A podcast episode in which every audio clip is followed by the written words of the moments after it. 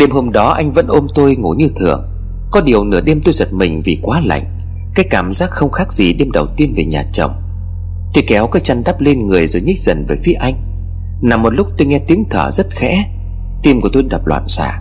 Tôi biết rằng có anh ở bên cạnh, Nhưng mà cảm giác sợ hãi không hề thuyên giảm một chút nào. Tôi tính gọi anh dậy, Nhưng mà lấy anh thế nào anh cũng không tỉnh. Tôi đang hoang mang thì thấy chị ta đứng ở đầu giường, Nhăn nhở nhìn tôi mà cười.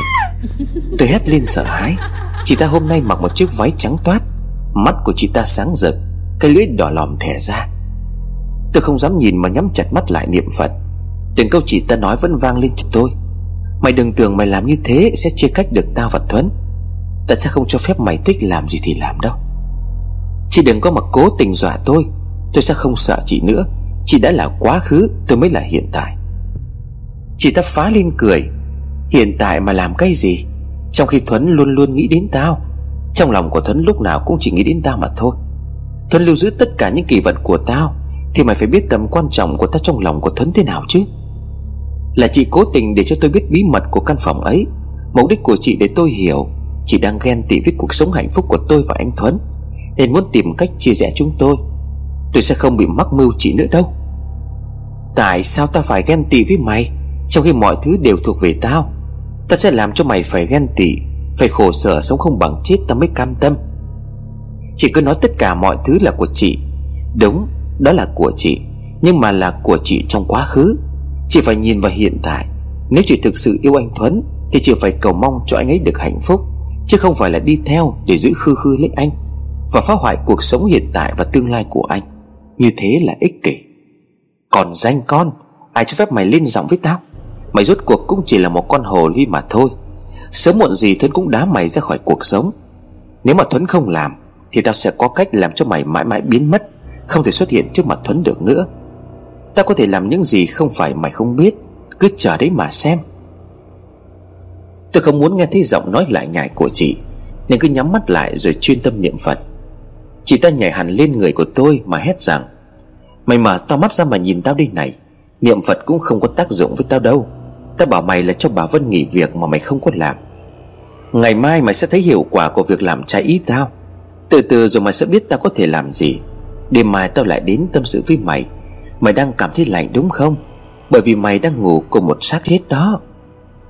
Chị ta nói xong liền ngửa mặt lên trời rồi cười bỏ đi. Tiếng cười xa dần rồi biến mất trong màn đêm. Tôi đang lạnh mà sợ đến toát cả mồ hôi. Tôi ngồi lạnh xài cô hết sức lấy anh dậy. Lạ thay người anh cứng đơ và lạnh toát. Tôi đưa tay lên sờ ngực anh không thấy tim đập. Tôi ốp hẳn má xuống ngực của anh mà nghe. Nhưng cảm giác má tôi lạnh vượt chạm vào nước đá. Tôi quá sợ hãi và kêu gào lên thảm thiết. Điện trong phòng bật sáng, Tôi mở mắt sợ hãi nhìn ra cửa. Anh đứng đó ngạc nhiên nhìn tôi. Tôi lao vội ra ôm lấy anh. Tôi sờ lên mặt của anh, Rồi ốp mặt dựa vào tim của anh, Nghe rõ từng nhịp tim đang đập dồn dập. Có lẽ anh đang rất hoảng hốt. Nên nhịp tim của anh mới đập nhanh đến vậy. Anh liền hỏi, Có chuyện gì mà em hét to như vậy? Em lại mơ thấy ác mộng sao? Tôi gật đầu nói, Em mơ thấy tim của anh ngừng đập, Người của anh lạnh ngắt Em sợ lắm, anh đi đâu thế? Anh vừa ra ngoài hút điếu thuốc, Tôi thắc mắc, Anh không ngủ hay sao mà nửa đêm đi hút thuốc chứ? Là tại em đúng không? Từ lâu lắm rồi em không thấy anh hút thuốc mà. Không có chuyện gì đâu. Anh có vài việc muốn suy nghĩ. Nên là hút thuốc cho nó tỉnh táo. Từ giờ anh không hút nữa, Chúng ta đi ngủ thôi, trời sắp sáng rồi đấy. Tôi bỏ lừng Em mơ thấy chị ấy về. Anh nhíu mày nhìn tôi thật lâu rồi chậm rãi. Em thực sự bị ám ảnh bởi cô ấy đến vậy sao? Em sợ em lo cho anh. Chị đã nói là phải cho cô Vân nghỉ việc, Nếu không chị ta sẽ tự tay làm. Em đúng thật là, Nếu đúng là cô ấy về báo mộng cho em, Thì cô ấy cũng mất lâu rồi. Còn chuyện cô Vân làm hay nghỉ thì do anh và em tự quyết định. Nhưng mà em sợ lắm. Anh an ủi tôi. Em bình tĩnh đi Cũng chỉ là giấc mơ mà thôi. Giờ em tranh thủ ngủ lại đi. Ngày mai anh sẽ đưa em đến một nơi. Chuyện gì em muốn biết sẽ đều cho em biết. Anh tắt điện rồi ôm tôi ngủ. Tôi không thể nào ngủ nổi, Nhưng cũng nắm mắt nằm im chờ trời sáng. Dường như anh cũng giống tôi, Cũng không ngủ nhưng nhắm mắt nằm im lặng. Cả hai chúng tôi cũng lặng yên như vậy, Theo đuổi các dòng suy nghĩ khác nhau. Sáng hôm sau anh dặn cô Vân ở nhà không cần nấu cơm buổi trưa, Vì chúng tôi đi có việc tối mới về. Cô cũng không hỏi gì mà vui vẻ. Vậy trên nay ba cô cháu tự ăn thay hai người luôn. Cậu nhân viên nhảy vào và phụ hỏa Cô Vân mới được bà cho con vịt xiêm. Cô ấy định làm món vịt xiêm om nước dừa, Vậy là tụi cháu hôm nay có lộc ăn rồi. Anh dặn dò mấy cậu nhân viên xếp hàng đi giao cho khách. Theo hóa đơn anh ghi sẵn từ sáng sớm Rồi chúng tôi rời khỏi nhà. Anh đưa tôi đi ăn sáng ở ngoài cho thay đổi Bởi từ ngày lấy chồng tôi toàn ăn sáng ở nhà. Chúng tôi vừa rời khỏi quán ăn Thì anh có điện thoại gọi đến Là cậu nhân viên gọi.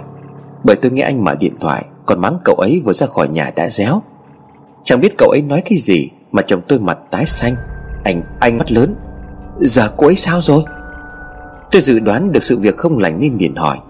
Ở nhà có việc gì vậy anh? Anh quay sang đáp lời tôi rồi nói, Cô Vân bị trượt té cầu thang. Tôi hoảng sợ nói, Sao cô ấy lại té cầu thang? Thế tình hình cô ấy như thế nào rồi anh? Mấy đứa nói là hình như là bị gãy chân. Bây giờ tụi nó đang đưa vào trong bệnh viện. Chắc là vợ chồng mình phải quay vào trong viện thôi em. Tôi gật đầu đồng ý. Vậy là hai chúng tôi lại vội vàng quay trở lại bệnh viện. Lúc chúng tôi đến bệnh viện Thì hai cậu nhân viên đang ngồi ở sảnh. Chồng tôi vội hỏi Tình hình cô Vân sao rồi? Mấy đứa kể lại cho chú nghe xem nào. Cậu Tiến liền nói, Tụi cháu có biết gì đâu. Cô ấy thì lau dọn ở trong nhà.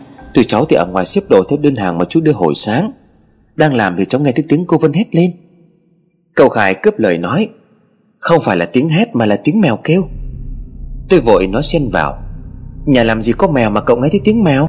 Cậu Tiến như vậy thì hùa theo, Đã bảo là tiếng hét của cô Vân mà. Chồng tôi liền nói được rồi, tiếng gì cũng được, sao nữa? Kể tiếp đi xem nào Cậu Tiến liền nói. Thì cháu với thằng Khải nghe thấy vậy, Rồi lại im bặt nên là không chạy vào trong nhà bếp Mà tiếp tục kiểm hàng. Một lúc sau thấy trong nhà có tiếng động rất mạnh, Nên mới chạy vào xem, Thì thấy cô Vân đang nằm ở dưới sàn. Cây thùng nước lau nhà thì đổ linh láng từ trên lầu một xuống dưới. Hai đứa chúng cháu nâng cô ấy dậy, Thấy chân cô ấy bị gập, Nên là mới đoán là bị gãy chân. Cháu hô lên thì hàng xóm chạy sang giúp. Người thì gọi xe, Người thì đỡ cô ấy vào bệnh viện. Lúc ấy cháu gọi điện cho chú biết. Anh liền hỏi, Thì bác sĩ bảo sao? Tụi cháu và bác sĩ kêu làm thủ tục Và đóng tạm ứng xong rồi ngồi chờ ở đây. Cô ấy vẫn ở trong phòng cấp cứu. Tôi nghe hai cậu ấy kể Mà mặt cắt không còn giọt máu. Nước mắt của tôi bất ngờ thi nhau chảy xuống. Anh thấy vậy thì bèn an ủi tôi. Không sao đâu em, Chúng ta phải tin tưởng bác sĩ.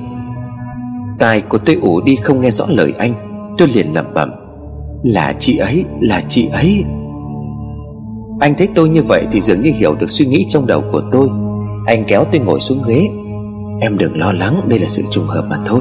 Là nữa cô Vân tỉnh lại chúng ta sẽ nói chuyện với cô. Tôi cứ luôn miệng lẩm bẩm Là chị ấy, chính là chị ấy. Anh thấy như vậy thì có với tôi. Em làm sao vậy? Anh đã bảo là tất cả chỉ là sự trùng hợp mà thôi. Ban ngày ban mặt ma quỷ ở đâu ra? Anh nói khá to làm cho hai cậu nhân viên lẫn những người xung quanh đều quay lại nhìn. Anh quay ra nói với mấy cậu nhân viên, Có chú ở đây rồi, Hai đứa chúng mày phải tranh thủ giao hàng cho khách đi, Không thì người ta lại hối. Nói xong, anh lấy điện thoại ra báo tin cho người nhà cô Vân. Tôi liền bảo với anh, Em chắc chắn là chị ấy làm, Chị ấy còn nói là sẽ làm cho em hối hận Vì không nghe lời chị ấy. Bình thường cô Vân không bao giờ xách cả thùng nước lau sàn lên cầu thang Lầu nào cũng có thùng nước lau sàn cơ mà. Hơn nữa cái thùng nước luôn đặt ở trong nhà vệ sinh Mấy lần em xách ra cô ấy còn bảo là cứ để bên trong, Để nước đỡ vương ra sàn. Được rồi, em bình tĩnh đi. Bây giờ chúng ta phải chờ bác sĩ.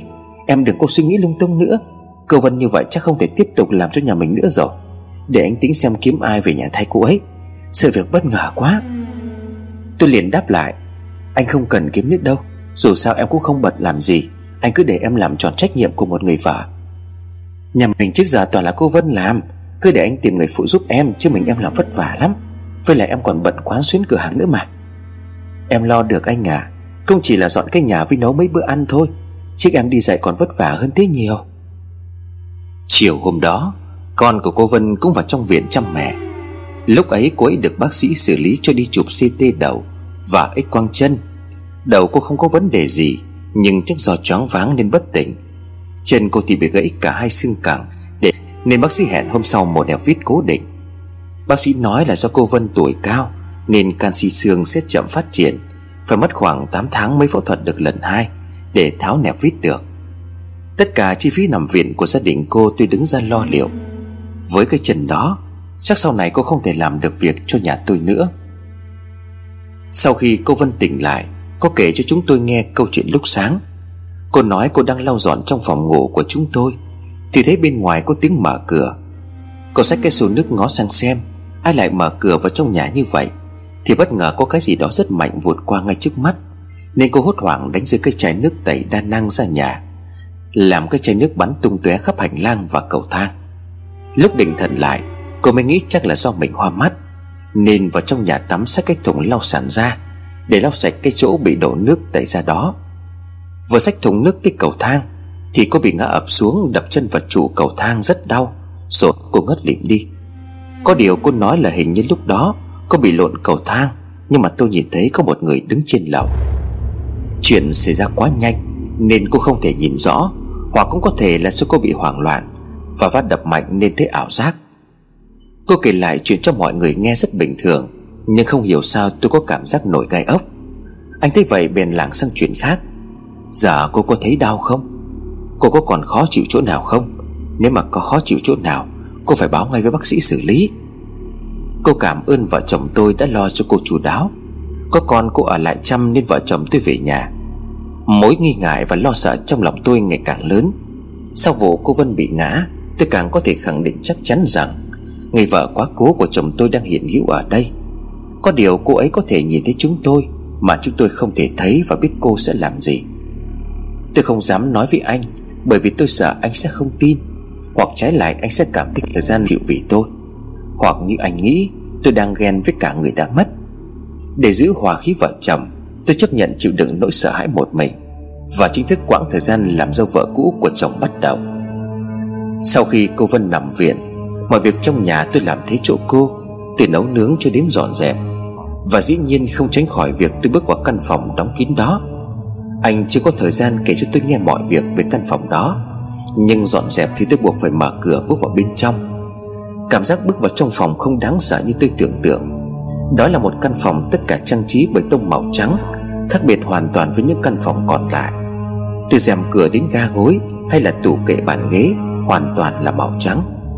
Tuy căn phòng đã đóng cửa rất lâu, Nhưng chắc do cô Vân dọn dẹp hàng ngày Nên rất sạch sẽ. Mọi đồ đạc sáng bóng không hạt bụi. Trong phòng có tấm hình rất lớn của một người con gái rất đẹp. Tôi nghĩ đó là người vợ quá cố của anh. Trên bàn trang điểm còn để nguyên dụng của cô ấy Đã gần 10 năm, Nhưng mọi đồ đạc vẫn còn lưu lại và mới nguyên. Thật nhìn khi mới bước vào trong căn phòng, Tôi lại cảm giác như căn phòng này là của một cô gái mới lớn, Thích màu trắng và ưa sạch sẽ. Tôi kéo rèm cửa cho ánh nắng tràn vào trong phòng. Căn phòng này lớn nhất trong nhà, Mặt trước hướng ra đường Toàn bộ phía trước là kính. Tôi đang lúi húi lau dọn căn phòng, Thì bất ngờ có người đứng sau thổi nhẹ hơi vào cổ tôi, Làm tôi hốt hoảng kêu hét lên. Quay lại thấy bé Nhi đang ôm bụng cười lắc lẻ Mẹ, Con dọa một xíu mà mẹ sợ thế sao? Bé Nhi, Sao con sang không có báo cho mẹ? Con nghe bà con nói là bà Vân bị ngã nhập viện Nên là con ghé thăm. Hôm nay con được nghỉ. Cái thằng Tún đâu? Con không cho nó về chơi à? Dạ Tún đang ở dưới quán chơi với ba nó. Nhi ngồi xuống ghế nhìn căn phòng khắp một lượt. Căn phòng này đã lâu lắm rồi Nhưng mà không có gì thay đổi cả. Tôi hỏi lại, Là tại sao căn phòng này lại toàn màu trắng hả con? Nhi buồn rồi đáp, Là tại mẹ con trước kia thích màu trắng. Mẹ con đi đột ngột quá, Cả nhà ai cũng bất ngờ. Mặc dù sau chuyện này cũng đã là quá khứ rồi. Giờ nhà ta có mẹ rồi, Để con bảo ba dọn căn phòng này đi trang trí lại. Ba và mẹ chuyển qua căn phòng này cho rộng và thoáng. Đồ đạc của mẹ con chuyển qua phòng nhỏ của con để được rồi. Phòng bên kia nhỏ quá, Ít nữa mẹ sinh em bé nữa, Thì phòng đó chật và bí, Không có tốt cho trẻ con. Tôi thầm cảm ơn ông trời đã ban cho tôi một đứa con hiểu chuyện như bé Nhi. Tôi cũng đã từng nghĩ, Chắc mẹ con bé khi còn sống phải là người mẹ tuyệt vời lắm, Mới dạy ra một cô gái đáng yêu như vậy. Tôi và Nhi đang trò chuyện vui vẻ Thì anh bước vào. Dường như anh nghe được phần nào đó của câu chuyện của hai chúng tôi. Nhi liền nói, Ba, Con nghĩ đến lúc là dẹp cái căn phòng này được rồi đó ba. Cái gì của quá khứ thì cứ để cho nó trôi qua. Thực ra là ba lo con buồn. Có gì mà buồn? Con lại cứ lo ba ôm chuyện quá khứ mà không mở lòng với ai. Ai cũng già đi, Con đi lấy chồng rồi không có lo được cho ba. May mắn giờ có mẹ rồi, con cũng yên tâm. Bà cũng tính thuê thợ và sửa lại căn phòng này. Bà đi xem phong thủy thì nói căn phòng ba đang ở không có hợp hướng, Lại quá tối ảnh hưởng không tốt đến sức khỏe. Tôi liền hỏi, Anh đi xem khi nào? Anh mới đi về liền đây này, Anh chụp hình cho thầy xem. Thầy nói là em ở căn phòng đó không có hợp Nên là sức khỏe kém. Chắc vì thế mà em hay mơ ác mộng. Nghe anh nói tôi cảm động lắm.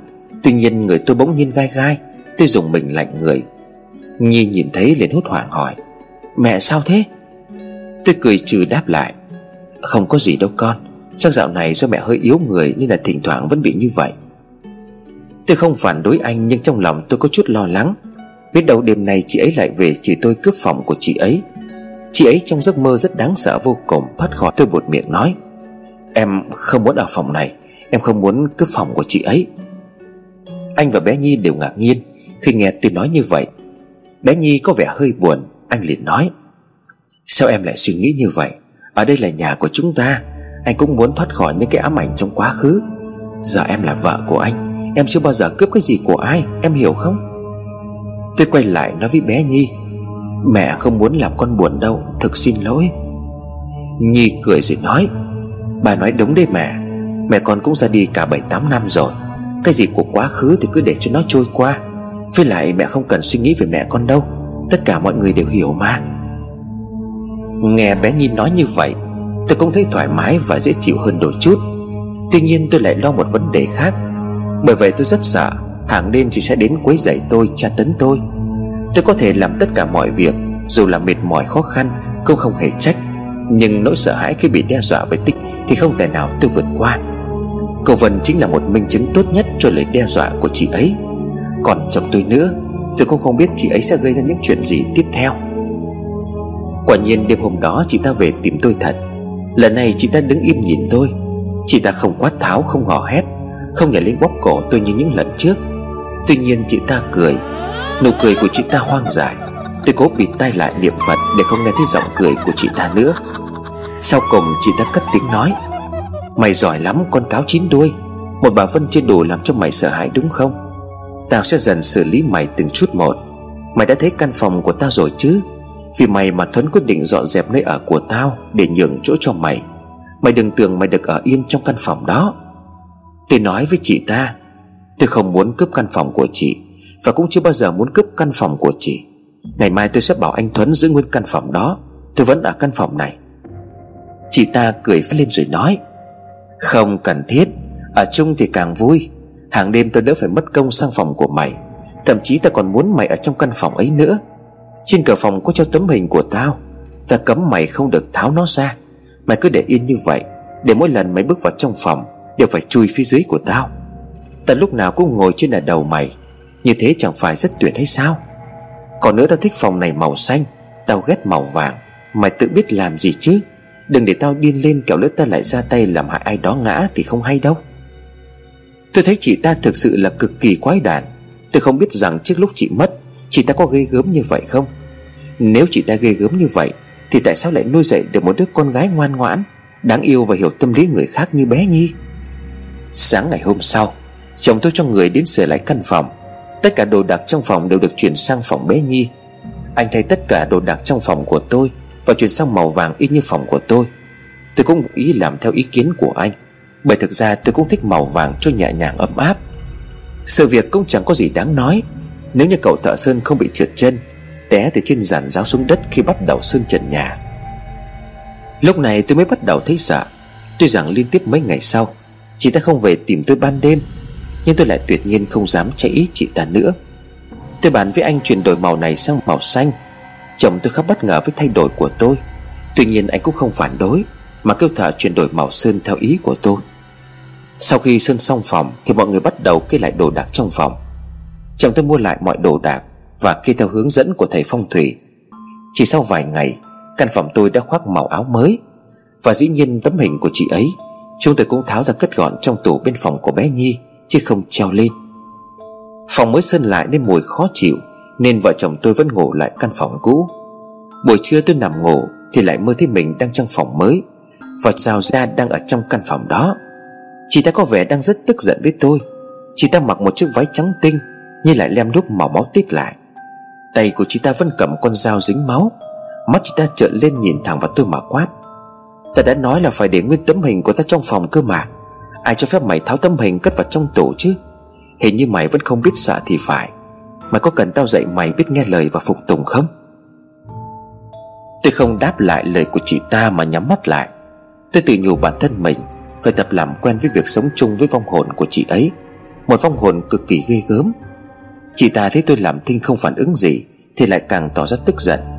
Chị ta ném con dao về phía tôi rồi nói, Mày đừng tưởng mày cứ im lặng là được. Khi tao điên lên, bản thân tao cũng không biết tao sẽ gây ra chuyện gì đâu. Liệu mà phục tùng, Mày không biết cách phục tùng Thì tao sẽ dạy cho mày phải làm như thế nào. Tôi vẫn không đáp lại lời nói của chị ta. Chị ta điên cuồng lao đến bóp cổ của tôi. Tôi biết chắc chắn là chị ta để làm cho tôi sợ hãi. Nếu có thể vượt qua sợ hãi của bản thân mình thì không biết chừng tôi có thể thay đổi được cục diện. Nghĩ vậy cho nên tôi càng cố gắng chấn tĩnh. Trong đầu tôi liên tục nghĩ đến việc giải thoát khỏi ám ảnh và sợ hãi trước mắt. Tôi cần sự tỉnh táo thoát khỏi giấc mơ này. Chỉ cần khi tỉnh dậy chị ta không đe dọa tôi được nữa. Chị ta từ từ buông tôi ra và rời đi. Một lúc sau tôi cảm giác chị ta đã bỏ đi, Nên mới dám mở mắt ra. Nhưng tiếc là chị ta đang đứng đó. Đôi mắt chị ta giận dữ nhìn tôi. Máu từ mắt chị ta trào ra ngoài. Cảnh tượng gây rợn khủng khiếp Tôi bất giác hét lên. Chị ta thấy vậy phá lên cười. Mày tưởng lặng im mà làm tao nản lòng bỏ đi sao? Mơ đi cưng, Ta cũng không có gì ngoài thời gian. Từ từ ta sẽ có cách làm cho mày phục tùng. Nếu không đeo tấm hình của tao về vị trí cũ, Thì tối nay Thuấn sẽ thay mày hứng chịu hình phạt. Anh ta dám ngang nhiên dẫn Hồ Ly về nhà lại cung phục mày. Đã đến lúc anh ta phải nhận trừng phạt. Quả nhiên chị ta đã đánh trúng điểm yếu của tôi. Tôi biết chị ta nói thật. Chị ta có thể gây bất lợi cho Thuấn. Đó là cách chị ta tra tấn tôi gây rợn nhất. Sau khi nói xong, chị ta bỏ đi. Tôi cũng chẳng tỉnh dậy. Dường như tôi đang miễn dịch với các giấc mơ, Nên cảm giác sợ hãi cũng nhanh chóng tàn biến. Tôi lấy điện thoại gọi cho anh. Anh nói đang đi thu tiền của mấy khách hàng thiếu nợ. Tôi anh về ăn cơm với tôi. Tôi dặn anh đi đường phải cẩn thận, Mới yên tâm rồi dập máy. Tối tôi chờ mãi không thấy anh về nên lại điện thoại. Anh nói đang trên đường chừng 10 phút nữa về đến nhà. Anh nói 10 phút nữa nhưng mà tôi chờ cả tiếng không thấy anh đâu. Nóng ruột tôi mới lấy máy gọi lại. Tiếng một cô gái alo làm tôi giật mình. Tôi nhìn lại xem có phải số của chồng tôi hay không. Tiếng bên kia hỏi lại. Chị có phải vợ của anh Thuấn không? Vâng là tôi. Cô là ai? Sao cô lại nghe điện thoại của chồng tôi vậy? Tôi là người đi đường. Chồng của chị bị tai nạn, Được đưa đi cấp cứu rồi. Vì điện thoại của anh khóa mã, Nên là tôi không gọi được cho ai để thông báo. May mà chị gọi tới.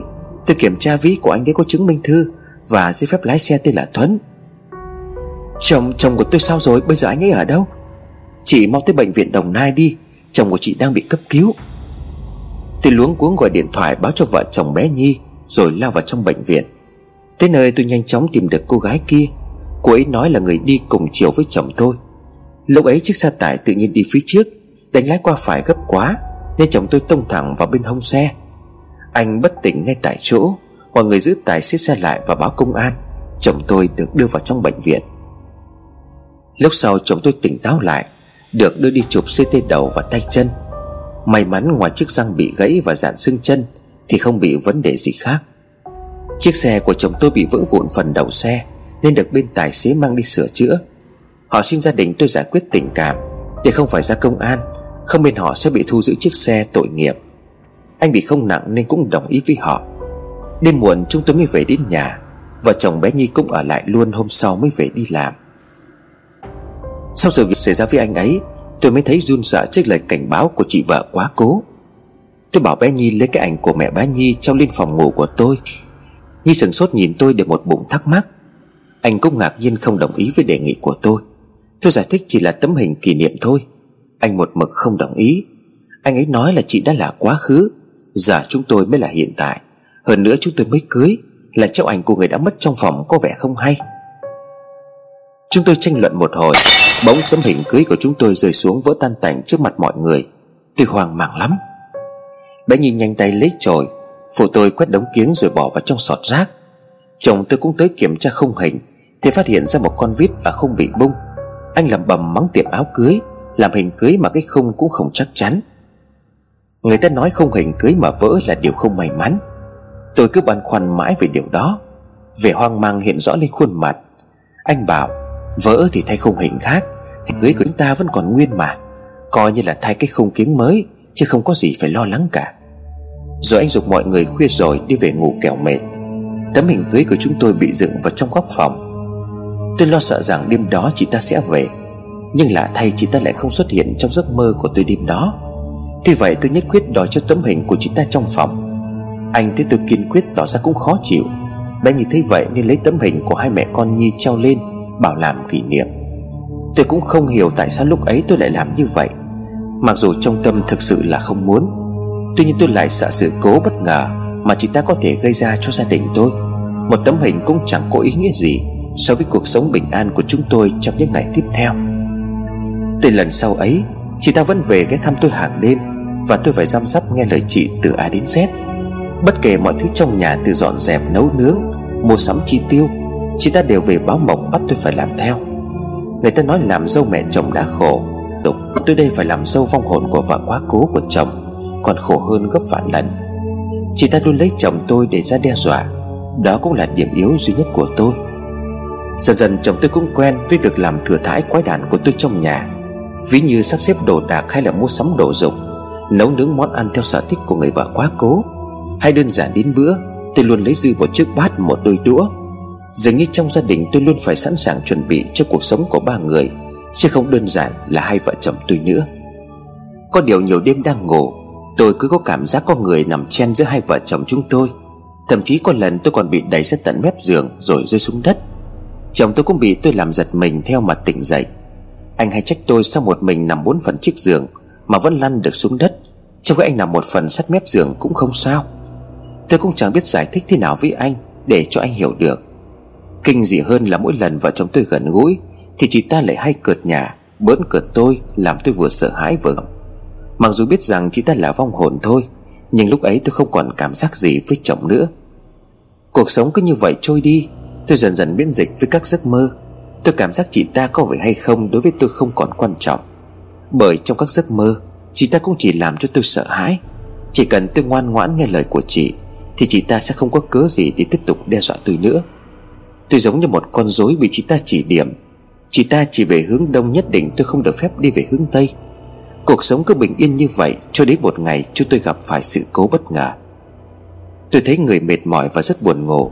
Tôi lại thường xuyên bị đau bụng, Lại quá kinh ba ngày. Thế lạ nên tôi mua que thử thai, Nhưng kết quả vẫn là một vậy Chồng tôi nghĩ chắc là do tôi mệt mỏi, Suy nghĩ nhiều việc, Hay lại bị giật mình nửa đêm gây ra mất ngủ. Anh mua đồ cho tôi bồi bổ, Nấu chè sen cho tôi uống. Tôi lại sợ đồ ăn khủng khiếp. Tôi thực sự chưa có kinh nghiệm mang thai. Duy có lần trước mang thai giả Nên lần này tôi muốn cho chắc ăn. Tôi tính toán hôm sau sẽ đi bệnh viện kiểm tra, Thì đêm hôm đó tôi thấy chị ta về. Chị ta đứng ngay bên giường của tôi hằn học nhìn tôi. Tôi hỏi, Chị muốn tôi làm gì nữa? Tôi hầu hạ cung phụng chị như vậy chứ đủ sao? Chị ta cười phá lên rồi nói, Mày biết ta muốn gì mà? Thuấn chỉ được phép có một đứa con với tao là Nhi. Mày dám mang nghiệp trùng trong người, ta muốn mày giết chết nó. Tôi gào lên rồi nói, Chị không có quyền. Chị ta cười man dợ rồi nói, Chỉ cần tao thích thì không có gì là không thể. Nói xong, chị ta nhảy bổ lên người tôi mà đánh. Chị ta nằm bụng tôi mà đập. Tôi đau quằn quại dãy đạp, Gào thét. Mai thầy chồng tôi kéo tôi trở về hiện tại. Tôi khóc lóc nói rằng tôi mới thích chị ta. Chị ta đang cố ý cướp mất đứa con của chúng tôi. Anh nghe vậy liền bảo tôi mong có con quá, Nên là suy nghĩ lung tung. Anh kéo tôi lại ôm lấy tôi. Tôi nhắm mắt lại để chấn an chính mình. Nhưng lúc mở mắt ra, Lại thấy chị ta ngồi trên giường nhìn tôi mà cười. Tôi hốt hoảng liền kêu lên. Chồng tôi ngạc nhiên kéo lấy tôi rồi hỏi, Có chuyện gì vậy em? Tôi lắp bắp chỉ tay về phía chị ta rồi nói Mà là chị ta. Chồng tôi quay lại theo hướng tay tôi chỉ rồi lắc đầu, Em tỉnh táo lại đi, Làm gì có ma quỷ trong nhà. Chị ta cứ như vậy cười, Máu theo điệu cười của chị ta trào ra, Rất nhiều máu, Mắt mũi miệng chị ta đều trào máu. Tôi lập cập bỏ khỏi giường, Nhìn thấy cung cảnh ấy tôi buồn nôn. Tôi chạy thục mạng vào trong nhà vệ sinh mà ói, Chồng tôi lao theo tôi anh ấy lấy cho tôi một cốc nước ấm và chân an tôi. Chắc em lại mơ thấy ác mộng đúng không? Tôi nhìn anh lắc đầu rồi đáp Không phải mơ. Là chị ạ à, là chị ta ngồi bên cạnh anh. Chị ta đang tìm cách lấy đứa con của chúng ta. Anh ôm lấy tôi rồi nói Chúng ta làm gì có đứa con nào? Em từ từ sẽ có dục tấp bất đạt. Tôi gào lên Anh không hiểu đâu là thật. Chính chị ta đang ghen tị với em khi em mang thai. Em nói linh tinh cái gì thế? Sao em cứ ám ảnh, cái chuyện quá khứ của anh vậy. Em không có, Nhưng mà anh có biết rằng em đang nằm cạnh anh. Nhưng mà thực sự đêm nào chị ấy cũng về hành hạ em. Em khổ tâm lắm, anh có hiểu được em hay không? Tất cả mọi việc em đều phải làm theo ý của chị ta. Tuy nhiên riêng có một việc dù sống dù chết thế nào, Em cũng phải bảo vệ con của chúng ta. Nếu mà việc đơn giản như vậy, Anh cũng không thể đứng về phía em, Thì em nghĩ chúng ta không thể có chung một con đường. Em nói linh tinh cái gì thế? Không lẽ em không thể bỏ qua được những rào cản trong quá khứ của anh hay sao? Cô ấy đã qua đời từ rất lâu rồi. Tại sao em lại cứ để tâm rồi ám ảnh như vậy? Em mà cứ như thế này, anh phải làm sao? Vậy tại sao em lại có những hành động kỳ quái? Tại sao em lại làm mọi thứ từ nấu nướng dọn dẹp Đến mua sắm đều theo sở thích của chị ta? Theo những thói quen của chị ta mà anh không hề thắc mắc. Sao anh không hỏi nguyên nhân? Em chỉ là một người rất bình thường. Em không hề quen biết chị ta trước đây. Vậy tại sao em lại có thể biết được mỗi sở thích của chị ta. Thì việc sắp xếp nhà cửa Dọn dẹp, mua sắm, nấu ăn Tất cả đều theo một mô típ Mà chị ta ép em phải làm theo. Anh có biết là làm dâu người còn sống đã khổ Nhưng mà em phải làm dâu một người đã chết Nó đang sợ đến mức độ nào không? Nếu cứ tiếp tục như thế này Không biết một ngày nào đó em sẽ phát điên lên mất.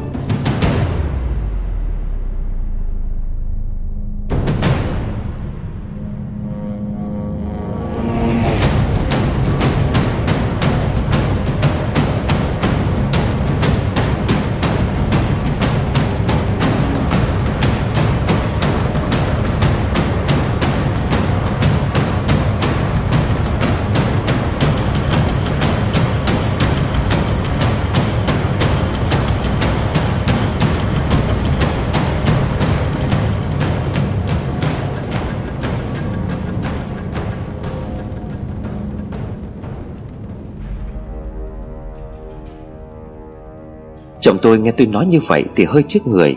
Anh băn khoăn, Thực sự là cô ấy về báo mộng cho em như thế sao? Em cần gì phải dựng chuyện như vậy? Lúc nãy em gặp ác mộng, Chính chị ta nói là em đang mang thai. Chị ta bắt em phải bỏ cái thai đó đi, Nếu không chị ta sẽ tự ra tay. Chị ta lao lên cứ nhằm vào bụng em mà đánh. Em đau đớn quằn quại. Tại sao lại như thế? Đến anh mà cũng hỏi lý do tại sao như thế Thì em phải biết hỏi ai. Câu trả lời này đáng lẽ ra anh phải là người biết chứ dù gì đi chăng nữa, Anh và chị ta cũng đã từng là vợ chồng của nhau. Không lẽ anh không biết được ý bên trong hay sao? Vậy tại sao trước khi nào cô ấy về báo mộng cho anh? Cô ấy cũng mất rất lâu rồi, Nhưng mà chưa một lần anh mơ thấy cô ấy. Cơ sao bao nhiêu người cô ấy không về báo mộng, Lại cứ nhất định xuất hiện trong giấc mơ của em? Chị ta đang ghen tị với em. Cách ghen của chị ấy điên khủng lắm, Anh có biết không? Người sống gần như đã khổ, Đằng này người chết cho em còn đáng sợ hơn rất nhiều bởi khi người ta còn sống, Mình có thể nhìn thấy sự hiện hữu của người ta vậy. Biết người ta định làm gì với mình. Tuy nhiên chị ta lại không hề như thế. Chị ta cứ thích ẩn thoát hiện. Em không biết được một điều gì đó chị ta sẽ làm ngay trước mặt của em. Hay một lúc nào đó chị ta lại gây ra những tai nạn gì đó cho những người xung quanh của em. Bà Vân không phải tự nhiên mà té cầu thang. Anh cũng không phải tự nhiên mà bị tai nạn. Tất cả tất cả mọi thứ em đều được báo trước. Em không tin đó là sự trùng hợp ngẫu nhiên. Đều do bàn tay của chị ta sắp đặt. Cả ngày chị ta điên cuồng và đáng sợ. Em không muốn những người em yêu thương Sẽ gặp thêm bất chắc gì. Chồng tôi bắt đầu chuột giả dạ nói, Thực sự là cô ấy ghen ư?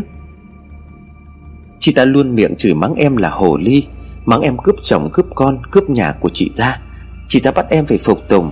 Nếu em ngoan cố hay là chống đối, Thì chị ta sẽ gây bất lợi cho những người xung quanh. Lý do em sợ hãi nhất đó là chị ta nói rằng sẽ chút giận lên anh anh có biết anh là điểm yếu duy nhất của em không? Nhưng mà bây giờ, Em còn một điểm yếu hơn nữa, Đó là đứa con mới đang dần dần hình thành trong bụng của em. Chắc do mới có nên là không có dấu hiệu gì có thai. Tuy nhiên em khẳng định chắc chắn là em đang mang bầu. Em tính sáng ngày mai sẽ vào bệnh viện để kiểm tra lại cho chắc chắn. Đây cũng là lý do đêm vừa rồi, Chị ấy quyết về bắt đứa con của chúng ta. Em sợ lắm. Lúc nãy khi anh ôm chặt em, Chị ta còn ngồi bên cạnh nghe răng ra cười. Không phải mơ đâu là thật, Chị ta đang hiện hình không phải trong giấc mơ. Rất nhiều máu trào ra. Em thấy máu mà buồn ói. Anh có hiểu không? Còn nữa tại sao em nhất định phải đổi màu sơn của phòng. Là chị ta ép em. Chuyện cầu thợ sơn bị té giản giáo Là chị ta làm. Em phải treo ảnh của chị ta trong phòng cũng là bị chị ta ép. Chị ta nói là muốn mỗi lần em ra vào cái phòng này Để phải chui dưới chân của chị ta. Có thế thì chị ta mới hà giả Tất cả những gì em nói là sự thật. Anh nghi ngờ em tại sao lại thế? Tại sao phải dựng chuyện không hay cho những người đã khuất? Hay anh nghĩ rằng em đang ganh tị với cả chị ấy? Hôm nay chúng ta nhất định phải nói cho rõ ràng mọi chuyện. Em nghĩ em đã chịu đựng đủ rồi. Cái gì cũng có giới hạn của nó. Sức chịu đựng của con người cũng vậy. Được rồi, anh tin em. Em hãy bình tĩnh lại đi. Bây giờ cũng đã khuya lắm rồi. Anh nghĩ em nên đi ngủ một chút cho khỏe người. Bây giờ không chỉ ngủ cho riêng em, Mà còn phải ngủ cho con của chúng ta nữa. Tất cả mọi chuyện sáng ngày mai sẽ được giải quyết. Như vậy được chưa em? Tôi nghe anh nói như vậy Thì cũng yên tâm đi ngủ Chắc anh cũng cảm thấy bị hoang mang Sau khi nghe tôi nói như vậy. Anh tự động lấy một dao gối xuống dưới nệm Trong phòng ngủ của chúng tôi. Tôi yêu cầu anh hãy để điện sáng ngủ Tôi rất sợ chị ta sẽ tiếp tục quay về tìm tôi. Quả nhiên tôi đoán không sai, Chị ta lại quay về tìm tôi lần nữa. Tôi thấy chị ta cầm con dao Mà chồng tôi mới cúi xuống làm hồi nãy. Chị ta nhào tới tôi mà hét. Con hồ ly, Mày là con khốn nạn. Mày dám cướp chồng tao Lại còn buông lời dụ dỗ chồng tao. Ta nhất quyết không tha cho mày. Riêng đứa con trong bụng này tao sẽ giết chết chứ không tha. Thuấn không được phép có thêm bất cứ đứa con nào khác ngoài bé Nhi. Tôi hoảng hốt vùng dậy để muốn chạy khỏi phòng. Tuy nhiên người tôi bỗng chìm xuống. Tôi không thể nào nhúc nhích được. Chị ta cứ cười the thé rồi nói, Mày có giỏi thì cứ chạy đi. Mày chạy làm sao thoát khỏi ngôi nhà này? Đây là nhà của tao. Tao mà chưa cho phép thì mày không thể chạy được. Giờ thì hãy ngoan ngoãn nằm ở đây. Tao sẽ dùng con dao này mổ bụng mày ra Để lấy thứ nghiệt trùng. Tận mắt mày sẽ phải chứng kiến Cảnh thằng con của mày bị chết trong tay có dùng hết tao thế nào. Ta thích máu me, Càng nhiều máu càng tốt. Có như thế ta mới hả hê. Chị ta nói xong lao lên người của tôi. Tôi cố gắng dùng hết sức để giật lại con dao từ tay của chị ta. Chị ta gắn lên từng tiếng. Tao nhất định phải moi thứ nghiệt trùng đó ra khỏi bụng của mày. Từ nay trở đi, Mày dám mang thai một lần nữa, Tao sẽ bóp chết một lần. Để tao xem mày còn dám trái lời tao nữa hay không. Tôi gào lên Khi chị ta đang cố sức cầm con dao đâm thẳng xuống bụng tôi. Tôi cố gắng đập thật mạnh cánh tay xuống nệm, Hy vọng đánh thức được chồng tôi dậy. Tôi cần thoát khỏi giấc mơ. Chị ta dường như hiểu được suy nghĩ của tôi. Chị nhếch mép cười rồi nói, Mày khá lắm, nhưng mà yên tâm, Thuấn sẽ không dậy được đâu. Anh ta đang mệt mỏi nên là ngủ rất sâu giấc. Tôi nhìn lúc chị ta đang cười hả hê, Giật mạnh con dao của chị ta, Nhưng chị ta cầm chắc quá tôi không thể nào cướp được. Đang bất lực tôi nghĩ đến Phật, Tôi cầu Phật, Con lại quan thế âm Bồ Tát Đại Tử Đại Bi. Con cả đời không làm điều gì phun, Con cầu khẩn người ban phước lành, Cho mẹ con con qua kiếp nạn này. Bồ Tát linh ứng con nguyện ăn chay, Sống thiện, tích đức cả đời. Chị ta cười phá lên, Mỗi lần chị ta khoái chí mau lại phun ra, Tôi dùng hết sức phản công lại. Tôi cầm chắc con dao và đẩy thật mạnh về phía chị ta. Có điều thắt một cái chị ta biến mất, Cả người tôi nhào xuống đất. Chồng tôi lúc bấy giờ cũng tỉnh giấc. Anh hốt hoảng nhào xuống nâng tôi dậy. Bụng tôi đau quằn quại. Tôi cảm thấy không an toàn tôi lấy chồng tôi mà gào. Là tại anh Còn em có mệnh hệ gì, em hận anh cả đời. Anh thấy vậy liền tới tôi rồi gọi xe đưa tôi đến bệnh viện. Bụng tôi đau quằn quại, Mặt tôi tái nhợt đi. Tôi luôn miệng lẩm bẩm cầu Phật. Suốt quãng đường đi tôi bắt đầu nói làm nhảm Chồng tôi lo lắng suốt sáng. Vào viện khám bác sĩ nói là tôi có thai 4 tuần nhưng bị động thai. Phần bụng của tôi có dấu hiệu bị va đập do bầm tím. Bác sĩ còn hỏi là tôi có bị ngã hay đập bụng vào đâu không Mà bầm tím như vậy. Chồng tôi nói là bị té từ trên giường xuất. Sau một hồi nghỉ ngơi và được bác sĩ động viên, tôi bình tĩnh trở lại. Chưa khi nào tôi thấy khó chịu với chồng tôi như thế, Bụng tôi vẫn đau lâm dâm. Thì không đau quặn như lúc đêm, Nhưng mà tôi vẫn rất lo lắng. Sáng ra lúc đi vệ sinh tôi thấy máu đen. Tôi hoang mang tột độ. Anh cũng đi gọi bác sĩ tới kiểm tra cho tôi. Bác sĩ khám rồi trao đổi với anh. Tôi không biết họ đã nói chuyện gì với nhau. Lúc tôi hỏi thì anh bảo bác sĩ nói Đó là biểu hiện khá bình thường. Chỉ cần qua được mấy tuần đầu thì sẽ không có gì lo ngại nữa. Anh nói để an tâm nên anh đăng ký cho tôi nằm viện để theo dõi vài ngày. Tôi không phản đối bởi vì tôi thà nằm viện, Còn hơn phải trở về ngôi nhà ấy. Sáng đó bé Nhi vào viện với tôi. Nhi an ủi động viên tôi phải giữ tinh thần cho thoải mái Thì mới tốt được cho cả mẹ và bé. Nói chuyện với Nhi tôi thấy an tâm rất nhiều. Tôi gọi điện cho mẹ kể sơ qua tình hình. Mẹ cũng sốt sáng đặt vé bay về với tôi. Nằm viện 4 ngày tôi cũng đã ổn định, Không còn đau bụng và ra máu nhiều, Nên bác sĩ cho tôi về nhà. Tôi nhất định không về nhà chồng mà một mực đòi về bên nhà ngoại. Chồng tôi lúc đầu không đồng ý, Nhưng sau bị tôi ép quá nên buộc lòng cho tôi về. Mẹ tôi cũng bảo là anh cho tôi về nhà với mẹ. Mẹ sẽ chăm sóc cho hai mẹ con tôi. Mẹ bảo dù sao thì bây giờ cũng đang giai đoạn rất nhạy cảm, Nên để cho tôi thoải mái một chút sẽ tốt hơn. Tôi nói chuyện với mẹ về giấc mơ. Về những tháng ngày bị bóng ma vợ cũ của chồng hành hạ như thế nào, Mẹ tôi có vẻ không tin tưởng như lời tôi nói lắm. Tuy nhiên mẹ vẫn im lặng lắng nghe tôi kể mọi chuyện. Lúc đó vô tình bé Nhi sang chơi, Nên nghe được phần nào câu chuyện. Bé Nhi hoang mang nói, Có thật là vong hồn mẹ con về bắt mẹ làm như vậy không? Tôi đáp lại Mẹ xin lỗi, nhưng đó là sự thật. Chị ta rất đáng sợ. Mẹ có thể chấp nhận mọi điều, Nhưng mà duy nhất việc hàng đêm tổn hại đến đứa nhỏ trong bụng của mẹ, Thì không thể nào mẹ tha thứ và chấp nhận được. Nhi thấy tôi nói như vậy, bèn ngập ngừng, Rồi kể cho tôi nghe một câu chuyện. Nhi kể từ ngày Nhi chưa đi lấy chồng, Hàng đêm cũng thi thoảng nằm mơ thấy mẹ. Tuy nhiên không khi nào mẹ làm cho Nhi sợ hãi. Hầu như mẹ chỉ đứng nhìn và nằm xuống bên cạnh Nhi mà thôi. Nhi nói lúc đó, Nhi chỉ nghĩ ban ngày mệt mỏi cho nên đêm mới nằm mơ thấy mẹ. Nhi cũng không bao giờ nghĩ rằng Mẹ Nhi là không siêu thoát mà vẫn ở trong căn nhà đó. Nghe ba Nhi kể lại câu chuyện về mẹ, Tôi bắt đầu tin hoàn toàn. Những câu chuyện mà tôi kể, Mẹ tôi nói, Bình thường có người ta mất đi thì sẽ siêu thoát đi đầu thai kiếp khác. Chỉ có những người chết oan ức hay những người có quá nhiều, Hay những người có quá nhiều mặt niệm ở trong lòng Mà không cam tâm Nên là mới lưu luyến ở lại mà thôi. Ở bên kia mẹ cũng hay thấy người ta nói như vậy. Tuy nhiên trước khi nào mẹ gặp phải trường hợp đó, Cho nên mẹ không tin. Nếu mà quả thực cô ấy vẫn còn lưu luyến trong căn nhà đó, Thì chắc chắn cuộc con sẽ bị dày vò nhiều. Mẹ lo cho con lắm. Tôi muốn ngay lập tức xả những uất hận trong lòng ra, Nhưng con bé Nhi ở đó, Nên tôi lại ngại nói động chạm tới mẹ con bé, Làm con bé chạnh lòng nên lại thôi. Bé Nhi dường như hiểu được tâm can của tôi, Nhi nói, Nếu đúng là vong hồn của mẹ con vẫn về trong ngôi nhà đó, Thì con có thể mường tượng ra quãng thời gian qua Mẹ bị dày vò khổ sở thế nào? Bởi khi còn sống, mẹ là người cực kỳ ích kỷ và ghen tuông mù quáng. Bà con là người rất hiền lành, Chịu thương chịu khó. Tuy nhiên mẹ lúc nào cũng chụp mũ cho ba ngoại tình. Con ở trong nhà mười mấy năm trời, Đều chứng kiến cảnh ba mẹ cãi vã. Lần nào mẹ cũng lôi ba ra chỉ chiết, Thậm chí mẹ còn dựng lên cả những kịch bản ngoại tình để đánh ghen. Mẹ tôi thấy vậy thì bèn hỏi, Vậy là khi còn sống, mẹ con là người có máu ghen điên cuồng, Cho nên khi mất đi, mẹ con vẫn điên cuồng như vậy. Nên mới chút hết bực dọc trong lòng với người vợ sau của chồng hay sao? Tôi liền than thở, Nếu như vậy thì thử hỏi quãng thời gian sau này, Con biết sống làm sao trong ngôi nhà ấy? Mấy tháng trời sống trong ngôi nhà của mình Mà con như người thừa, Con tự cảm thấy mình chỉ như là một con ở không hơn không kém. Con không được tự quyết định mọi thứ trong nhà. Mọi chuyện dù là nhỏ nhất, Chị ấy cũng can thiệp bắt con phải làm theo. Đơn giản như việc giặt rũ Chị ấy cũng bắt con phải giặt tay chứ nhất quyết không cho giặt máy. Cứ mỗi lần con đổ quần áo vào trong máy giặt Là cái máy giặt lại lăn ra hỏng. Anh Thuấn gọi thợ đến mấy lần bảo dưỡng Thì thợ kiểm tra máy hoạt động bình thường. Thợ về nhà thì cái máy lại cứ đứng im. Chồng con đã thay hẳn cái máy giặt mới Mà tình trạng vẫn như vậy. Tôi lúc ấy quá bức xúc Cho nên cũng lôi ra chuyện kỳ lạ ở trong nhà, Mà một lèo kể ra hết mọi việc cho mẹ tôi và bé Nhi nghe. Bé Nhi lặng im không nói gì, Mãi đến muộn bé mới xin phép về nhà Cho con trai uống sữa rồi đi ngủ. Đêm đó tôi nằm tâm sự với mẹ đến khuya. Mẹ nói sẽ đưa tôi đến chùa để xin bình an. Mẹ nói ở bên kia nếu mà ma quỷ tới quấy phá, Thì người ta chỉ cần đến chùa xin bình an. Cầm theo bên người thì không ma quỷ nào tới quấy phá được nữa. Dần dần tôi chìm vào trong giấc ngủ. Đó là một đêm tôi ngủ ngon, Một giấc ngủ trọn vẹn. Ngày hôm sau tôi tỉnh dậy là 8 giờ sáng. Mẹ nói thấy tôi ngủ ngon giấc, Cho nên mẹ cũng không dám đánh thức dậy. Mẹ bảo tôi chắc mệt mỏi do mất ngủ kéo dài.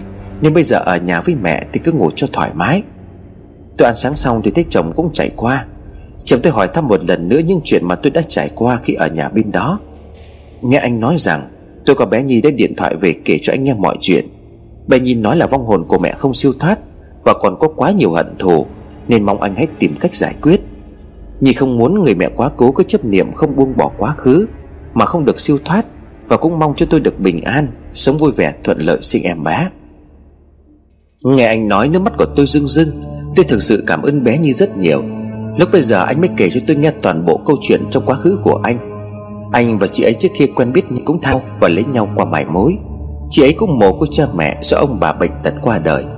Lúc quen chỉ thấy chị ấy là người cẩn thận, rất kỹ tính. Khi lấy về anh mới phát hiện chị là một người ích kỷ và ghen tuông. Anh đi giao hàng về muộn, chị cũng than vãn. Khi chị có bầu bé Nhi và phải mổ lấy con, Chị bị biến chứng y khoa và vô sinh thứ phát. Lúc ấy chị như biến thành một con người khác Chị ghen tuông mù quáng. Trong đầu chị lúc nào cũng nghĩ tới việc anh bồ bịch bên ngoài. Chị kiểm soát anh từng ly từng tí, Thậm chí chị quản hết cả kinh tế Không cho anh cầm tiền. Anh cũng kệ chị muốn làm gì thì làm. Vậy mà chị vẫn không tin tưởng anh Và luôn chất vấn và nghi ngờ anh có người phụ nữ bên ngoài. Tình cảm vợ chồng rất mẻ theo từng trận cãi vã. Dần dần anh thấy sợ con người của chị. Anh cố gắng cùng chị vì bé Nhi cũng chưa khi nào anh nghĩ sẽ đến một người phụ nữ khác. Anh muốn bé Nhi có đủ tình thương của cả ba lên mẹ. Tiếc là chị ấy không hiểu lòng anh. Thậm chí chị ấy còn tự giản dựng người theo đuổi ắt để có cứ bắt ghen, Áp đặt anh đủ điều. Rồi dần dần chị ấy mê muội, trong đầu chỉ có ghen tuông. Anh chưa bao giờ có ý nghĩ sẽ phản bội chị. Vậy mà cuối cùng chị lại chọn cách kết liễu cuộc sống của mình. Hôm đó anh còn đi giao gạch men cho khách hàng. Chị nằm trên giường của hai vợ chồng, Tự cắt mạch máu tự tử. Trên bàn còn để lại một lá thư tuyệt mệnh viết bằng máu. Gửi chồng, Em chọn chết đi, Để mãi mãi anh nhớ đến em. Anh sẽ suốt đời phải ân hận vì cái chết của em. Sau này và mãi mãi, Anh đừng hòng giữ con hồ ly nào về căn nhà này. Anh hãy yêu thương đứa con gái bé bỏng của chúng ta cả đời. Nếu anh không làm được, Em sẽ bắt anh phải trả giá. Một lá thư vẹn vẹn ngần ấy chữ, Sau cái chết của chị ấy, Anh vẫn ở trong căn phòng ấy. Mãi sau này do căn phòng rộng rãi lại thừa thãi và lạnh lẽo quá, Nên anh đóng cửa căn phòng đó lại Và chuyển sang phòng nhỏ cho ấm cúng. Sở dĩ anh giữ nguyên lại căn phòng đó Vì không muốn bé Nhi buồn lòng. Nhiều lúc bé Nhi thấy nhớ mẹ hay vào trong phòng của mẹ, Thậm chí con bé còn cố ý sắp xếp lại đồ đạc trong phòng của mẹ, Y như lúc mẹ con còn sống, Nên anh không lỡ phủi sạch mọi kỷ vật của chị ấy trong nhà. Bé Nhi nghe xong câu chuyện cũng giật mình thẳng thốt. Sao lại là con vào trong phòng của mẹ sắp xếp lại đồ?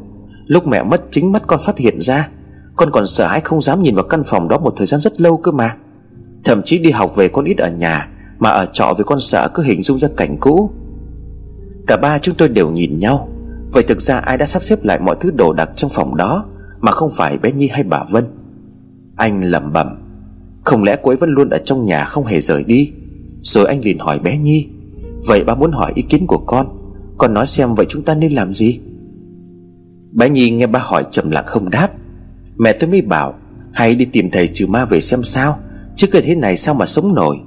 Tôi sợ như chạnh lòng nên kéo tay của mẹ ra hiểu không nói. Mẹ tôi thấy như vậy thì càng nói hăng. Thế tôi nói sai sao? Chết là hết.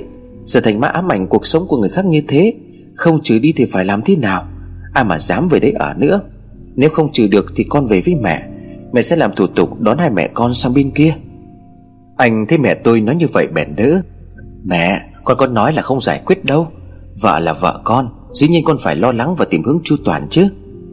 Bé Nhi liền bảo, Bà bình tĩnh đi à Bố con chắc chắn sẽ tìm thầy về chấn mà. Giờ mẹ con cũng đã mất lâu rồi, Con cũng mong cho mẹ con siêu thoát. Cả đêm qua con cũng không ngủ được, Vì liên hội tâm linh hỏi ý kiến mọi người. Mấy người cũng nói là linh hồn của mẹ con do ất ức mới từ từ, Chết đi rồi vẫn mang nỗi oán hận trong lòng Nên mới gây ra những việc như vậy. Mọi người khuyên con nhờ thầy cao tay về chấn, Nếu không được hãy kiểu vong lên hỏi chuyện. Giải quyết hết mọi thắc mắc trong lòng cho mẹ con. Chỉ khi nào mẹ con không còn tạp niệm trong lòng mới buông bỏ Để mà siêu thoát. Mẹ tôi liền nói, Tìm thầy cao tay về chấn bùa trừ ma có được không? Thầy bên kia cao tay lắm, Còn có thầy bắt được ma nữa. Tôi mới gọi điện hỏi thăm mấy bà bạn. Họ nói là mời thầy về bắt ma. Họ sẽ bắt nhốt con ma lại và dùng bùa giữ chân nó. Nó không thể thoát ra để hại người khác đâu. Bà, con biết bà lo cho mẹ. Tuy nhiên nếu thầy không bắt được mà làm cho vong hồn nổi giận, Sẽ càng nguy hiểm hơn. Có thể người ta bảo rằng, Mẹ con mục đích khi tự tử là làm ma để giữ ngôi nhà. Một người vì hận mà tự tử, Thì khi thành ma sẽ khủng khiếp lắm. Con chỉ sợ lỡ như vong hồn của mẹ con nổi giận, Sẽ gây ra nhiều việc không hay, Chứ không có ý bênh vực gì cho mẹ quá cố của con. Khi sống mẹ con thực sự rất là khủng khiếp rồi, Con nghĩ bây giờ mẹ con còn hơn thế. Tôi cũng đồng tình với phân tích của bé Nhi, Anh cũng đồng ý. Mà tôi lên chùa xin cho tôi chiếc bùa bình an. Mọi người sợ vong hồn chị ấy sẽ gây bất lợi cho tôi, Nên mẹ bắt tôi ở nhà không được ra ngoài. Mẹ tôi lên chùa thỉnh cho Phật về cho vào một cái túi, Bắt tôi mang theo người cả ngày lẫn đêm. Từ ngày mang bùa bình an cho Phật bên người, Tôi không còn mơ thấy chị ta về. Tuy nhiên mọi người vẫn lấy an toàn cho tôi đặt lên hàng đầu. Mẹ tôi ở nhà với tôi không ra ngoài, Cần mua bất cứ thứ gì Thì gọi chồng tôi cầm tới. Đây là phòng bất chắc, Lỡ chị ta gây hại cho tôi ra khỏi nhà. Tôi vẫn không an tâm cho lắm, Bởi vì chị ta có thể xuất hiện ở bất cứ đâu Mà tôi không thể đoán trước. Mẹ tôi còn nhờ người ta mua chó đen về lấy máu rắc quanh nhà. Tôi sợ nhất là máu nên không đồng ý cho mẹ làm. Hơn nữa lần trước, Khi chị ta muốn làm hại tôi, Đã thỉnh Phật nguyện ăn chay, Sống tu tâm tích đức để tạ ơn Phật. Mẹ tôi nhất quyết không nghe. Mẹ nói mẹ làm mẹ tự chịu trách nhiệm không ảnh hưởng tới tôi. Mẹ vẫn thuê người ta làm giải máu chó quanh nhà. Mẹ nói mẹ lên chùa tạ Phật Và hứa sẽ thay đổi ăn chay niệm Phật cả đời. Cầu cho mẹ con tôi bình an. Sau một thời gian nhờ và tìm kiếm, Cuối cùng chồng tôi cũng nhờ thầy đến tận nhà làm lễ. Thầy đến cửa thì sự người lắc đầu nói, Âm khí oán quá nặng, Tại sao để lâu vậy mà mọi người vẫn có thể sống được? Chỉ nói gì oán khí sự âm khí này sẽ khiến cho người trong nhà bị bệnh tật ốm yếu. Hôm đó thầy làm lễ nhưng không gọi được hồn chị ta về. Thầy nói chị ta oán hận nặng quá, Không dễ có thể làm thay đổi. Thầy nói hôm sau sẽ quay trở lại, Thầy mong hôm ấy mọi người sẽ tập trung đầy đủ. Thêm vài người nữa cùng xem lễ, Xem chị ta hợp vào ai sẽ lên. Nhiều người không hợp nên có kiểu vong cũng không lên được. Tôi nói với mẹ là tôi cũng muốn về nhà nhưng mẹ tôi không đồng ý. Mẹ nói là không biết chị ta có thể giở trò gì khi tôi ở đó. Tôi nói đã có thầy thì lo cái gì? Hơn nữa tôi có bùa bình an và cho Phật. Chị ta sẽ không làm hại tôi được nữa. Vậy nhưng mẹ tôi vẫn không cho phép. Chồng tôi cũng đồng tình với mẹ tôi để tôi ở nhà. Chồng tôi nói chuyện đó là khúc mắc giữa hai anh chị, Nên anh sẽ chịu trách nhiệm giải quyết hết mọi chuyện. Không liên quan đến tôi, Nên tôi không cần lo lắng. Tôi được nghe chồng kể lại rằng chị ta có nhập về. Chị ta toàn trách móc chồng tôi không còn yêu thương chị ta, Lừa gạt chị ta lấy tôi về. Chị ta còn bảo là không muốn bất cứ ai sống trong ngôi nhà đó, Và đặc biệt không muốn chồng tôi có thêm bất cứ đứa con nào khác. Chồng tôi có nói gì chị ta cũng không nghe. Nhất nhất chị ta nói là chị ta mới là vợ của anh Thuấn, Là người chủ của căn nhà. Bé Nhi khóc lóc xin mẹ dừng tay lại. Mong mẹ đừng oán hận kẻo không thể siêu sinh. Thầy khuyên rằng Chị ta mang theo nỗi oán hận Nên khó mà khuyên giải cho một lần. Thầy đề nghị sẽ làm phép để bắt nhốt chị ta, Không cho chị ta có thể ra tay làm hại tôi. Chồng tôi và bé Nhi đành chấp nhận với lời của thầy. Chị ta không rõ có phải sợ hãi hay không, Nhưng chị ta có nói với chồng tôi và bé Nhi chỉ cần cả đời này không bao giờ quên chị ta Và chồng tôi phải yêu thương, lo lắng, chăm sóc cho bé Nhi. Tất cả mọi tài sản ở trong nhà, Cửa hàng đều dành cho bé Nhi, Thì chị ta mới chịu buông tay.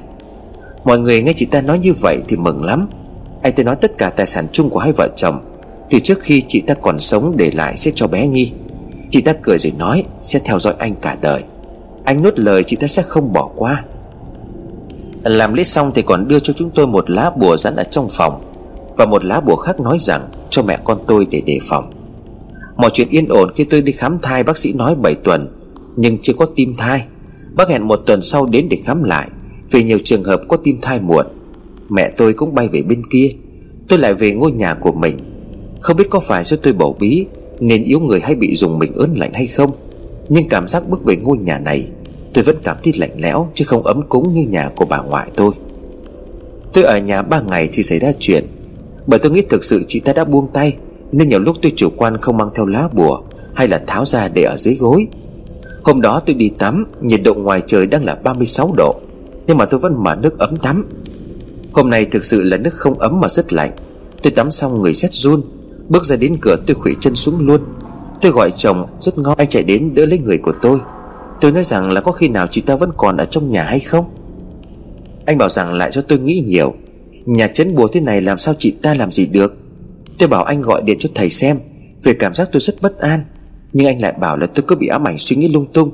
Bởi từ hôm làm lễ tôi ngủ rất ngon Chứ không mộng mị như trước. Anh nói anh tin tưởng chị ấy giữ lời hứa. Tiếc rằng anh thực sự vẫn không hiểu được con người của chị. Quả thực chị ta là một con ma vô cùng xảo trá. Đêm đó tôi không ngủ được, Phòng khách lầu trệt có tiếng động mạnh. Tôi kéo tay của chồng bảo anh xuống kiểm tra, Xem nhà có trộm hay không. Tôi là muốn gọi chồng tôi đánh thức cùng tôi cho đỡ sợ, Chứ tôi tin chắc là chị ta nhất định sẽ về tìm tôi. Bởi từ khi ở trong nhà này, Linh cảm tôi cực kỳ chính xác. Quả nhiên chị ta xuất hiện trước mặt của tôi thật. Chị ta cười. Lần này tiếng cười của chị ta thực sự đáng sợ. Chị ta nói, Ta đã nói rằng cái gì không phải của mày Thì mãi mãi không thuộc về mày. Hôm nay ta đến đây để lấy thuộc về mày. Mày thấy chưa? Thuần vẫn lựa chọn tin tao chứ không phải mày. Kết cục này là do mày chọn nhầm chồng mà thôi. Mày tưởng cái bùa còn con đó mà giữ chân được tao hay sao? Mơ đi cưng, Chúng mày phải trả giá về chuyện này. Nói xong, chị ta nhào vào tôi Tôi hét lên. Cứu em! Tôi chỉ thấy bụng của mình rất đau. Cảm giác phía dưới của tôi có chất lỏng đang thấm từ từ. Tôi ngó lại thấy máu. Tôi gào lên đau đớn. Thuấn ơi, cứu lấy con của chúng ta!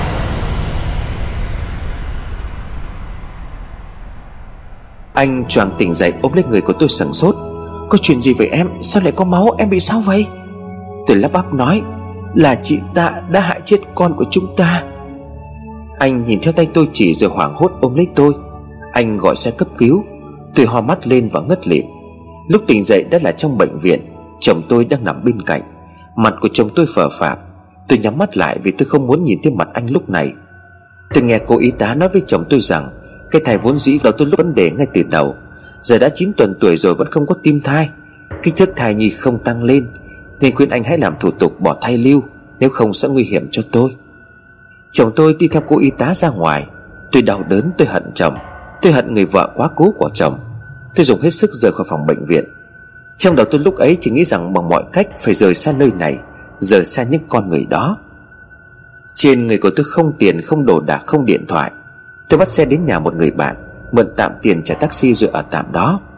Bạn tôi khi nghe tôi kể lại câu chuyện Thì bất ngờ lắm, Liền khuyên tôi vào trong viện bỏ thai đi, Bởi thai lưu lớn rồi sẽ nguy hiểm nếu bị nhiễm trùng. Tôi không nghe mà chỉ khóc. Bà tôi để tôi nghỉ ngơi rồi đưa tôi lên chùa tĩnh tâm. Bà đấy nói là cứ ở tạm đây cho ổn định tâm lý. Chiều đó chồng tôi và bé Nhi xuống đón tôi về, Tôi nhất quyết không đi. Chồng tôi nói vậy hãy về nhà bà ngoại. Ở đó có hàng xóm và có bé Nhi. Có việc gì cũng tiện cho mọi người giúp đỡ. Mẹ tôi cũng bay về ngay ngày hôm đó. Tôi về nhà bà ngoại ở cùng mẹ. Mẹ thương tôi rất nhiều. Mẹ cũng trách chồng tôi. Nhưng lúc lại bên anh ấy Và chỉ vong hồn của vợ cũ của chồng xào trái lật lòng Mẹ khuyên tôi đi bệnh viện để bỏ cái thai, Kẻ nguy hiểm đến tính mạng. Nhưng mà tôi nhất quyết không nghe. Tôi và mẹ lại lên chùa cầu Phật. Mẹ tôi cầu Phật ban phước lành cho mẹ con tôi bình an qua được sóng gió. Bé Nhi sang khuyên tôi nghĩ cho thoáng. Rằng em bé không có duyên nên là chưa ở lại. Khuyên tôi hãy đến viện để bác sĩ bỏ thai đi, Không thể nguy hiểm đến tính mạng. Nhi nói chỉ cần tôi thành tâm Thì sau này con sẽ quay trở lại với chúng tôi. Còn việc vong hồn cũ của vợ Thì được chồng tôi mời thầy về chấn yểm. Thầy nói là vong hồn chị ta gian xảo, Đã vờ nghe lời để lừa tất cả chúng ta. Thầy cùng thầy Pháp làm lễ đưa vong hồn của chị ta ra khỏi căn nhà, Đảm bảo sẽ không bao giờ chị ta trở lại đó được nữa. Nghe như nói vong hồn của mẹ bé được đưa lên chùa làm lễ Nghe sám hối trong vòng 49 ngày liên tiếp Để tiêu tan nghiệp chướng. Sau đó sẽ chỉ chú niệm Phật giảng Pháp. Từ từ vong của mẹ bé sẽ từ bỏ tạp niệm oán hận trong lòng Mà nhẹ nhàng cất bước theo con đường thác sinh. Ở nhà được 4 ngày tôi không thấy máu ra hay đau bụng gì nữa. Mặc dù mọi người khuyên đến viện, Nhưng mà tôi bỏ ngoài tai. Tôi còn cấm chồng tôi bước chân về nhà tôi. Anh đến là tôi lại trốn ở trong giường Nhất định không chịu gặp. Sau cùng anh nhờ người giữ tôi và ép tôi tới viện. Mẹ tôi cũng đồng tình với chồng Vì bà lo cho sức khỏe của tôi. Tôi dọa sẽ cắn lưỡi chết nếu anh ép tôi. Tôi còn dùng giọng cay nghiệt với anh. Một bà vợ đã cắt máu tự tử, Anh đã thấy chưa đủ hay sao? Mà muốn thêm một bà nữa cắn lưỡi tự tử phải không? Có thể chậm lòng tự ái, Anh không cho người ép tôi nữa. Anh nói, Anh tôn trọng em Và chỉ mong em luôn bình an mạnh khỏe. Và phép màu đã đến với tôi thật. Bây giờ kể lại câu chuyện cho các bạn nghe. Tôi đã là một bà mẹ bỉm sữa chính hiệu. Sau khi sinh em bé, tôi đã gửi bé lên chùa cậy cửa Phật. Bé nhà tôi có duyên với cửa Phật Bởi bao lần nguy hiểm. Tôi đều cầu Phật cầu bình an cho con. Mong rằng sau này con trai của tôi mau ăn chóng lớn Và được Phật che chở bình an mạnh khỏe. Tôi tự hứa với tâm sẽ ăn chay, Nghe kinh Phật hàng ngày, Sống tu tâm tích đức tạo phúc cho con của mình. Tôi vẫn ở nhà cũ, Anh vẫn chạy qua chạy lại với tôi. Ngày chạy về cửa hàng và thúc đốc xây nhà với quản lý công ty. Anh để lại cửa hàng cho vợ chồng bé Nhi quản lý, Lấy đó làm quà hồi môn cho con gái.